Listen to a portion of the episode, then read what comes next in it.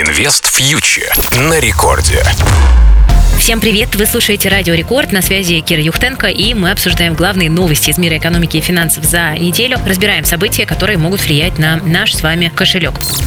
Давайте начнем с курса российского рубля. Он в середине заметно укреплялся, это многих удивило, и причиной укрепления рубля стало, вероятно, сокращение дисконта Юралск бренд. Это привело к увеличению предложения валюты на рынке, но позже этот тренд был сломлен, и снова рубль вернулся к уровню 77,4 за доллар, доллар. И даже зампред э, ЦБ господин Заботкин заявил, что нижняя точка укрепления рубля, возможно, пройдена. Но в целом сейчас доллар, как и другие иностранные валюты, находится на довольно комфортном уровне для российских экспортеров и для бюджета.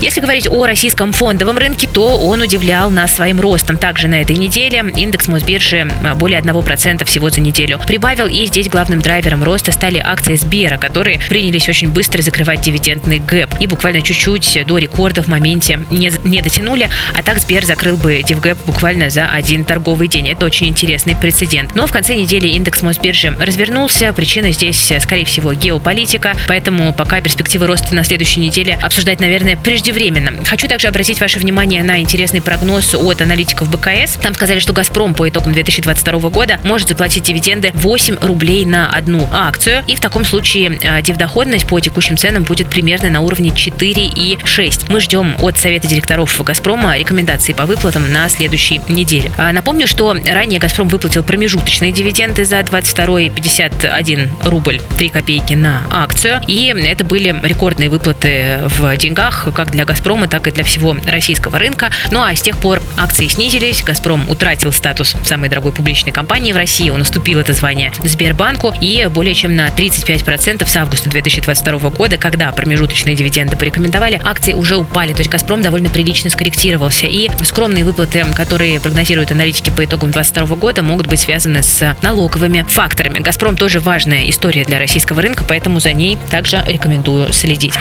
Ну а что касается рынка американского, Банковского, то там пока все стабильно, потрясывают только региональные банки страны. С начала года индекс региональных банков США потерял 33%, это очень внушительное падение. Ну а риски для американского рынка при этом продолжают копиться. Стоимость кредитно-дефолтных свопов э, на дефолт США уже выше 170 пунктов, это более чем десятикратный рост за год. Я думаю, что вы уже не раз слышали про банковский кризис в США, про проблемы с потолком госдолга, про риски рецессии. Ну и вот сейчас во второй половине года очень многие инвестдома и аналитики предсказывают умеренную рецессию в американской экономике экономики. Но при этом пока индекс S&P 500 чувствует себя довольно комфортно и даже подрос на полпроцента за неделю. Будем наблюдать, что будет дальше по мере поступления новых э, новостей по потолку госдолга. Это сейчас очень важный фактор для американского рынка.